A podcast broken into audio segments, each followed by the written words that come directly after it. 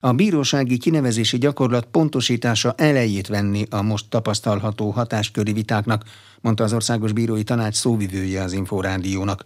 Vasvári Csabát kérdeztem. A kúria elnöke volt nemrég az Inforádió műsorának vendége. Tőle azt kérdeztem, hogy hogy lesz a kúria elnöke meg az Országos Bírói Tanács közötti szemmel látható véleménykülönbségből, például abból, hogy az ő kinevezési gyakorlatát 21-re jogszabály ellenesnek minősítik, szerinte pedig ez semmilyen alapot nem tartalmaz, valamilyen együttműködés. Ez a viszony nem jó, és a bírósági rendszer tekintélyét alig, hanem érinti. Az elnök azt mondta, hogy itt napról napra, hétről hétre újra meg kell kísérelni az együttműködés. Az meg szerencsétlen, hogy ez a nyilvánosság előtt zajlik. Az Országos Bírói Tanács szóvivője Vasvári Csaba van itt. Hogy lesz ebből együttműködés? Egy olyan bírák által választott úgynevezett bírói önigazgatási testület, amelynek a legfőbb feladata nem a kúri elnökének, hanem az Országos Bírósági Hivatal elnökének központi igazgatási felügyeletét vizsgálni, illetőleg hát felügyelni. Ennek a tanácsnak 15 tagja van, 14 tagját a bírák maguk közül választják, egy tagja pedig hivatalból mindig a kúria elnök. Ez jelen esetben is így van. Ami határozott meggyőződésünk az, hogy az Országos Bírói Tanácsot az alaptörvény pontosan azért hozta létre, hogy az ilyen és ehhez hasonló vitáknak ez legyen a terepe. Már csak azért is, mert ezeken az üléseken úgynevezett tanácskozási joggal ott ülnek például az ügyvédi kamara elnöke, ott ül az igazságügyi minisztérium államtitkára, ott ül a legfőbb ügyész, tehát pontosan ez az a fórum, ahol az ilyen és ez hasonló vitáknak én azt gondolom, hogy szintere van. A konkrét ügyre, amire ön gondol. Tudni kell, hogy Vargazsé András elnök úr kurjai bíróvá választását az Országos Bírói Tanács 13-1 szavazati arányal nem támogatta. Természetesen ez nem köti az országgyűlést, így az országgyűlés teljesen legitim módon kétharmados többséggel választotta meg elnök urat, de hát valószínű a kezdeti feszültségek, én azt hiszem, hogy talán erre a döntésünkre is visszavezethetők, de hát pontosan szeretném azt is kifejezni, hogy mi annak idején nem indok nélkül hoztuk meg ezt a döntésünket, mi pontosan azzal indokoltuk a nem támogató döntésünket, hogy egyrészt elnök úrnak korábban tárgyalótermi gyakorlata nem volt, másrészt pedig többször is kifejezett jogszabálymódosításokkal kellett lehetővé tenni azt a lehetőséget, hogy ő, mint korábbi alkotmánybíró, előbb kúriai bíró, majd a kúria elnöke lehessen, figyelemmel arra, hogy a jogszabálymódosítás tette bele az legalább öt éves bírói gyakorlatba az alkotmánybíróként eltöltött időt. Tehát így lehetett elnök úra megválasztható, ez megtörtént, azóta elnök úr rendszeresen részt vesz az Országos Bírói Tanács ülésein, több többször is elmondja a véleményét, előterjesztésekkel élhet. Egyébként hát pontosan ilyen előterjesztéssel élt akkor is, amikor arra kérte a tanácsot, hogy az alaptörvény védelmében hozzunk egy nyilatkozatot, mi akkor úgy döntöttünk, hogy a hallgatás az jelen esetben többet ér, mert pontosan a bírói hatalmi politikától való függetlenségét reméltük az ilyen hallgatás által. Az etikai kódexel kapcsolatban Való igaz, hogy elnök úr ezügyben az Alkotmánybírósághoz fordult. Korábban ezt az etikai kódexet az Országos Bírói Tanács másfél-két évig tárgyalta. Egy szakértői testületet hozott létre, amelynek tagja volt többek között a Magyar Bírói Egyesület, sőt az Országos Bírósági Hivatal képviselője is. A tervezetet valamennyi magyar bírónak megküldtük véleményezésre, így valamennyi kúriai bírónak is természetesen, így minden magyar bírónak joga volt, lehetősége volt ezt véleményezni. Számos véleménybe is érkezett, mi ezeket egyesével alaposan megvizsgáltuk, és így fogadtuk el azt az etikai kódexet, ami a mai napon is hatályos. Az etikai kódex vitája során Varga Zsolt András elnök úr jelezte, hogy ő az ő előtte felszólaló Völner Pál államtitkára utalva, hogy Völner államtitkár úr figyelmeztetése ellenére döntött úgy az OBT, hogy az etikai kódex preambulumában nem szeretne az alaptörvényre hivatkozni. Ez az ő számára elfogadhatatlan, ezért a további vitákban nem kíván részt venni. Így is tett, így az ő távollétében került sor a részletes vitára, majd az etikai kódex elfogadására, és ezt követően még az etikai kódex hatályba lépése előtt, de az elfogadása után ő az alkotmánybírósághoz fordult, ahol ez az ügy folyamatban van. Arról tudok önnek beszámolni, hogy a 2022. szeptember 7-i OBT ülésen az Országos Bírói Tanács napirendre veszi ezt a kérdést, és ezzel kapcsolatban várhatóan valamilyen álláspontot fog majd kifejteni. Az elnök azt mondta, hogy az etikai kódex alkotmánybíróság elé vitelének ügyéről csak igen röviden kíván nyilatkozni, éppen azért, mert úgy illendő, hogy ha ezt az AB tárgyalja, akkor ott fejti ki mindenki a maga álláspontját. Annyit azonban elmondott, hogy az alaptörvényre való hivatkozás kivétele az már önmagában elegendő indok arra, hogy az Alkotmánybíróság ezt a kérdést megvizsgálja, és a bírók véleménynyilvánítási lehetőségeinek szabályozásával kapcsolatos részek is osztják ezt az álláspontot, legalább annyiban, hogy ez az Alkotmánybíróság elé való, mert az is egy vitatott pont volt, hogy egy etikai kódex, az vajon jogszabály-e, és így mehet az alkotmánybíróság elé. Az etikai kódex az egészen biztosan nem jogszabály, ezt úgy hívják a szaknyelvben, hogy úgynevezett puha jogi eszköz, soft law.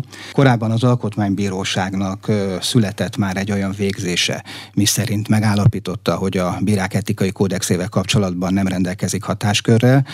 Beadványában, amely egyébként az alkotmánybíróság honlapjáról letölthető, tehát publikus, Vargazsi elnök úr is hivatkozik erre a korábbi végzésre, és tulajdonképpen tulajdonképpen kéri többek között, hogy ezt a végzését bírálja felül az alkotmánybíróság, és érdemben vizsgálja meg a mi etikai kódexünket. Álláspontunk szerint a vita során nyilván erről sokat volt szó, a bírói véleménynyilvánítás egy törvény által tényleg korlátozott, kettő nem abszolút korlátozott. A bírót is megilleti a véleménynyilvánítási jog. Több nemzetközi dokumentum is részletesen foglalkozik azzal, hogy különösen a jogrend egészével, a bírósági igazságszolgáltatási, igazgatási szabályokkal kapcsolatban nem hogy lehetősége van a bíráknak véleményük kifejtésére, hanem ez szinte morális kötelességük is.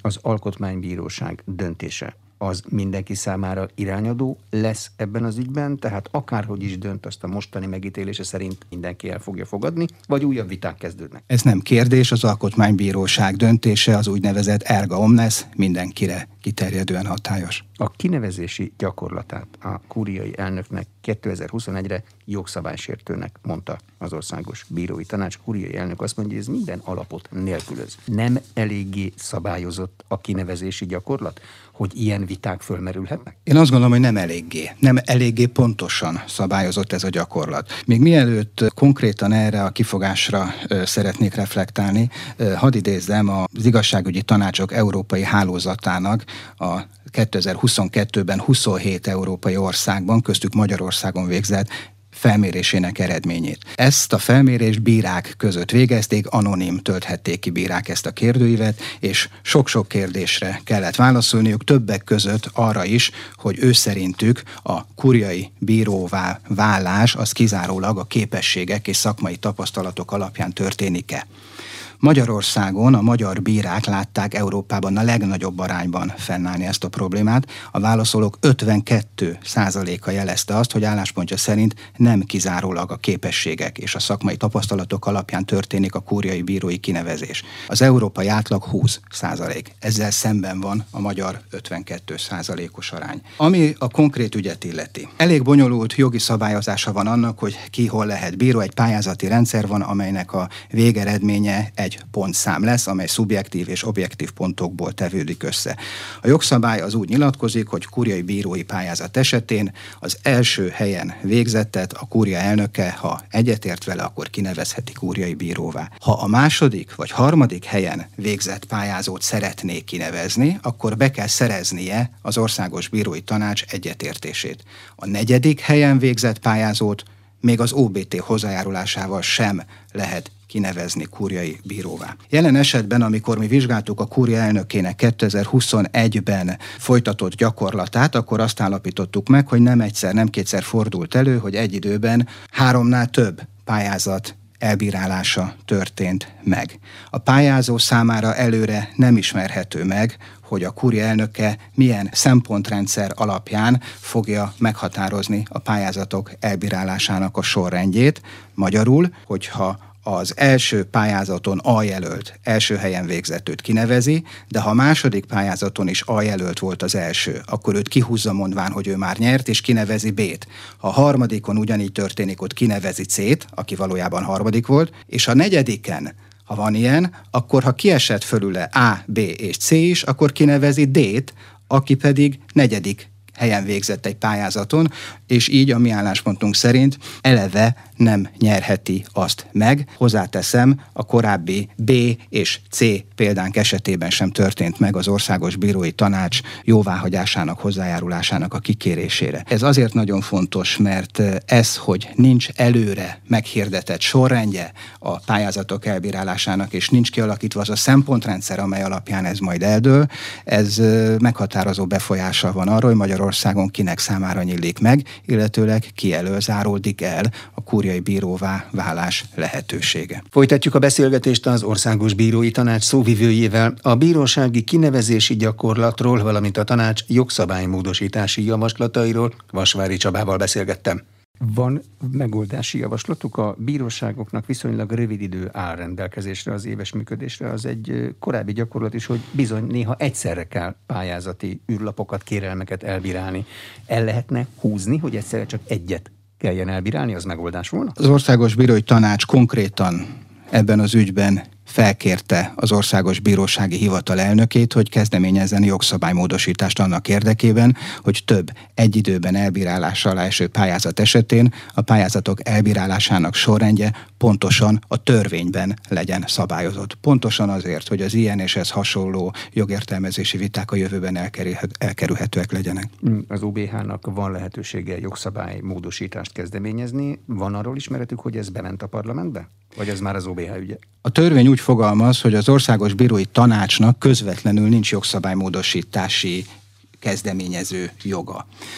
A júniusi ülésünkön Varga Judit igazságügyi miniszter asszony kérdésre válaszolva elmondta, hogy ezen a jövőben sem kíván változtatni az igazságügyi kormányzat. Magyarul az OBT csak Mandinerből az OBH elnökén keresztül tud jogszabálymódosítást kezdeményezni. Tehát magyarul mi csak Senyei elnök úr íróasztaláig tudunk elküldeni bármit. Jelen esetben is ez történt, és hát sajnálatosan az a tapasztalatunk, hogy egy üdítő kivételtől eltekintve az eddigi 15-20 jogszabálymódosítási javaslatunk mind-mind megállt az OBH elnökének irodájában. Az Országos Bírói Tanácsnak az OBH feletti ellenőrzési joga van a törvény szerint. Hogyne. Ebbe benne van az is, hogy az ilyen ügyeket tudják kezelni, vagy kérni tudnak az OBH elnökétől? A jelenlegi jogszabályi keretek között mi ezt kérni tudjuk az OBH elnökétől, aki rendszeresen és helyesen hivatkozik az alkotmányos szervek együttműködési kötelezettségére. De jelzem, hogy eddig egy esetben sem kaptunk visszajelzést az OBH elnökétől azzal kapcsolatban, hogy miért nem értett egyet a mi jogszabály javaslatunkkal. És a rendszer legnagyobb hiányossága én azt gondolom, hogy az, hogy az alaptörvény kifejezetten úgy fogalmaz, hogy az Országos Bírói Tanács felügyeli az Országos Bírósági Hivatal elnökének központi igazgatási tevékenységét. Állandó hatásköri vitákba keveredik az OBH elnöke az őt felügyelő Országos Bírói Tanácsa. Jelenleg az a helyzet áll elő, hogy a felügyelt személy dönti el, hogy az őt felügyelő testületnek mihez van hatásköre, illetőleg mihez nincs. Pontosabban nem ő dönti el, hanem az ő értelmezése lesz irányadó e tekintetben, és a felügyelő testület, miután nem jogi személy, senkihez nem tud ez ügyben fordulni, nincs egy olyan felettes joghatóság, amely ebben irányt tudna mutatni. Van szövegszerű, vagy lesz szövegszerű javaslatuk arra, hogy milyen törvényben, milyen passzusokat kellene annak érdekében átírni, hogy ezek a hatásköri viták elkerülhetők legyenek, tehát ne értelmezés kérdése legyen a hatáskör? Ezek a viták nagyon régóta tartanak. Az Európai Bizottság korábban az európai szemeszterben, az utóbbi pár évben pedig a jogállamisági jelentésében is folyamatosan leírta azt, hogy véleményük szerint a fékek és ellensúlyok nem eléggé, nem kellően biztosítottak az OBH elnöke felett az OBT által.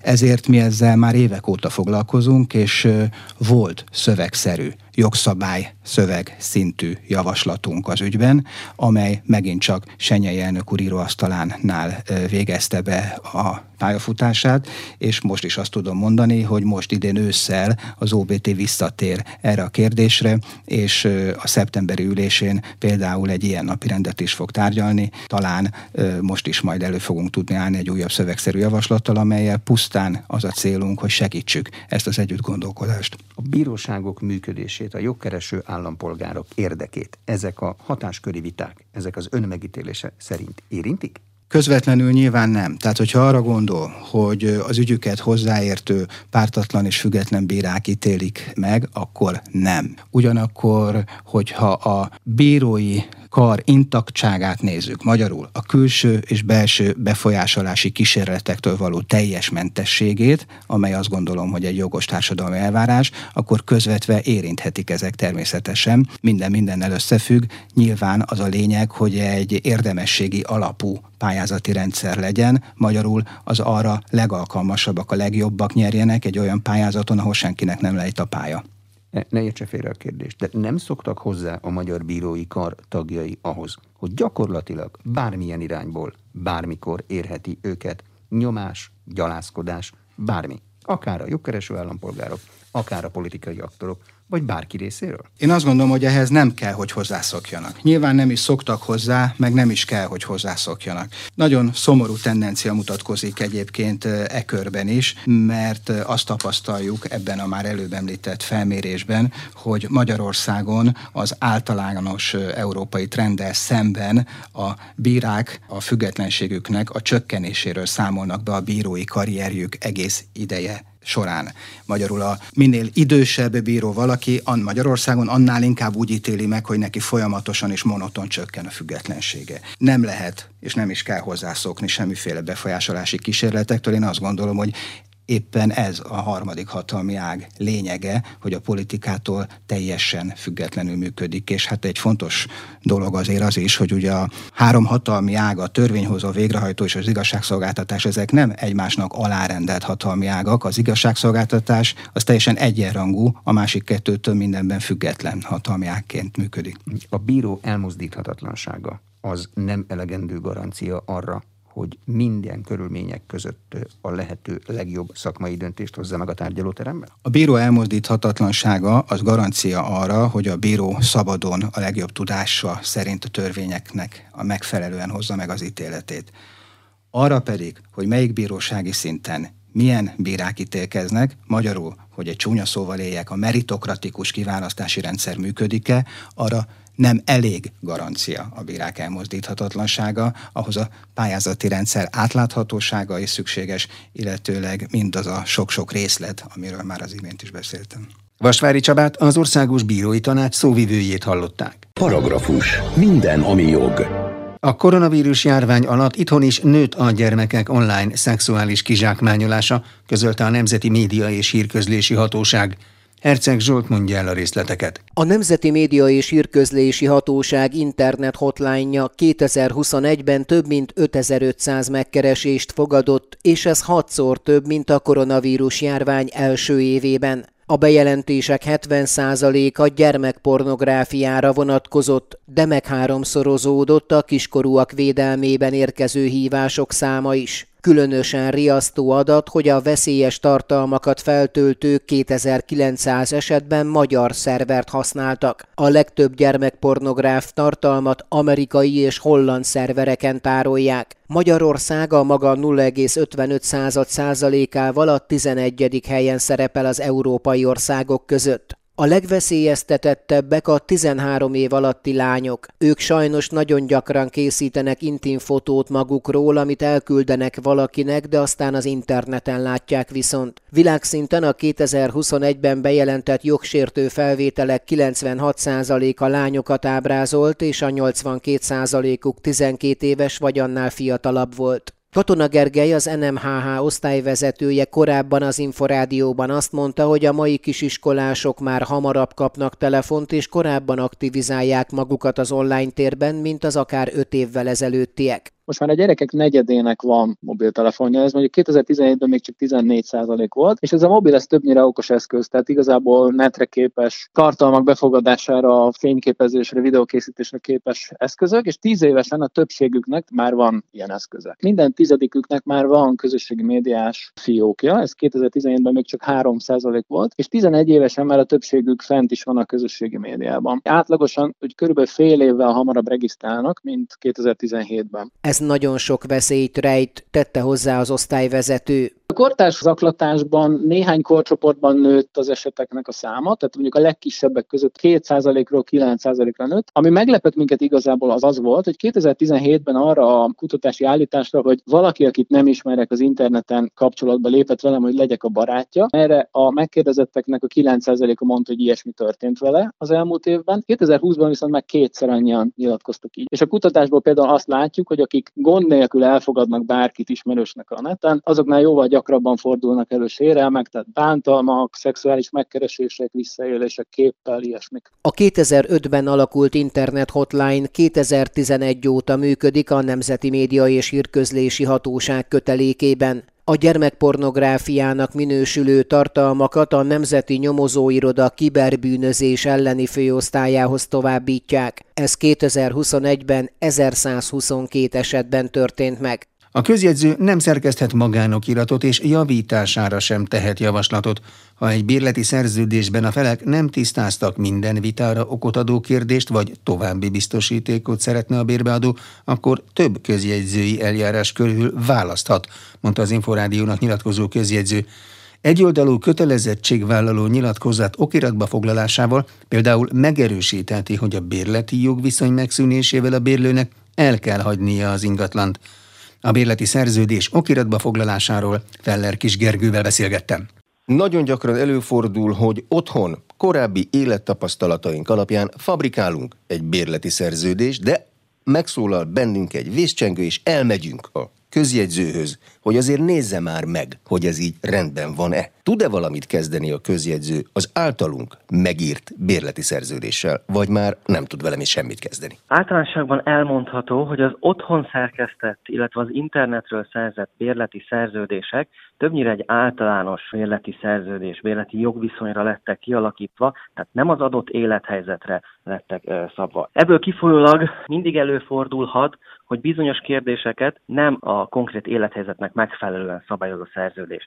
Ezt, ugye amikor ezt tapasztalja, vagy észreveszi a bérlő, vagy a bérbeadó, és elmegy közjegyzőhöz, akkor sajnos a közjegyző ilyenkor már nem tud segíteni, ugyanis magánokiratot nem szerkeszthet a közjegyző, abban módosításokat nem változtathat, illetve a javítására sem tehet javaslatot tekintettel arra, hogy a közjegyző nem jogi képviselő, egy független pártatlan hatósági szerepet tölt be. Most ilyen esetben, amikor mégiscsak az derül ki, hogy a bérleti szerződésben nem teljesen szabályoztak mindent, vagy még további biztosítékot szeretne a bérbeadó, akkor a közjegyző több eljárása közül is választhat. Kérheti azt, és ez, ez a leggyakrabban, ami előfordul, hogy a bérleti szerződés megkötését követően kérik, hogy a bérlő tegyen egy közjegyzői okiratba foglalt egyoldalú kötelezettségvállaló nyilatkozatot, melyben megerősíti azon a szerződésből, illetve a jogszabályból eredő kötelezettségét, hogy amennyiben a bérleti jogviszony megszűnik, akkor az ingatlant elhagyja, illetve ingóságaitól kiüríti. Ezt a bérlőnek kell megtenni, közjegyzői okiratba foglaltan.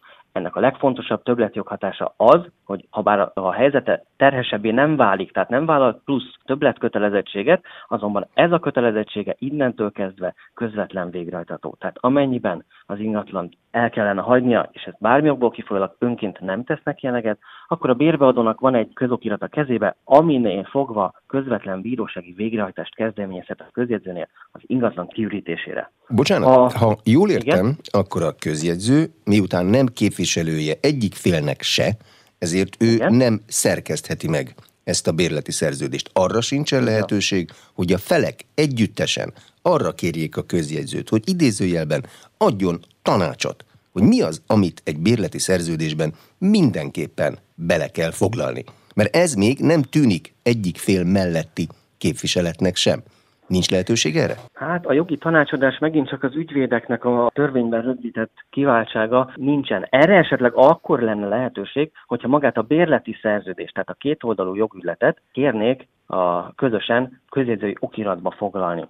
Ekkor ugye a közjegyzőnek szintén a pártatlanságból kifolyólag mindkét felet azonosan tájékoztatnia kell, illetve ki kell oktatnia az összes jogáról, illetve kötelezettségéről, ami az adott véleti jogviszonyból eredeztethető. Előfordul, hogy a felek ilyen kéréssel jelentkeznek a közjegyzőnél? Előfordul, természetesen előfordul. Ez ugye a felekre van bízva, hogy közokiratba kérik. Ez bizonyos esetekben szerencsésebb, bizonyos esetekben kevésbé. Ez az adott élethelyzetet határozza meg, hogy az ő viszonylatukban melyik a könnyebb vagy a a szerencsésebb választás. De ott szakítottam félbe, hogy a közjegyzőnél keletkezik egy olyan dokumentum, amely nem ad ugyan egyik félnek sem többletjogokat, de magát a bérleti szerződés működését teszi biztosabbá. Jól értem? Így van. Pontosabban nem is a működését, hanem az esetleges megszűnését követő vitás helyzetek könnyebb rendezhetőségét biztosítja. Ez elegendőnek tűnik a felek számára a gyakorlati életben? A tapasztalatunk az, hogy az esetek túlnyomó többségében a bérbeadók megelégszenek ezzel az egyoldalú kötelezettségvállaló nyilatkozattal, illetve tovább megyek, a további tapasztalat pedig az, hogy ezen nyilatkozat megtételét vállaló bérlőkkel nem is szokott lenni ö, probléma a bérleti jogviszony megszűnésekor. Tehát a rengeteg ilyen tartalomú okirat vonatkozásában, hogy a bérleti jogviszony megszűnését követően végrehajtási eljárást kelljen elrendelni, vagy kellett elrendelni, tudomásom szerint 1-2 százalék. Tehát nagyon csekély. Tehát ez egy egyfajta szűrőt is betölt, úgy gondoljuk, vagy úgy látjuk, a bérlők kiválasztása során. Tehát aki, amely bérlő vállalja és tisztában van azzal, hogy tesz egy ilyen nyilatkozatot, és annak mi a jogkövetkezménye, azokkal kisebb valószínűséggel lesz a jogviszony megszűnésekor hasonló probléma. A bérleti szerződés megkötése után a valós élethelyzetben bekövetkező, előre kiszámíthatatlan változásokat a közjegyző valamilyen módon tudja kezelni, ugye egy bérleti szerződésben bármi bekövetkezhet. Beköltözik egy macska a lakásba, elkezd szaporodni. Ezerféle uh-huh. dolog, ami a bérlő meg a bérbe adó viszonyát végzetesen tudja rontani. Ilyeneket lehet kezelni egy szerződésben? Egy szerződésben, hogyha magát a bérleti szerződést a közjegyző készítette, annak módosítására természetesen van lehetőség.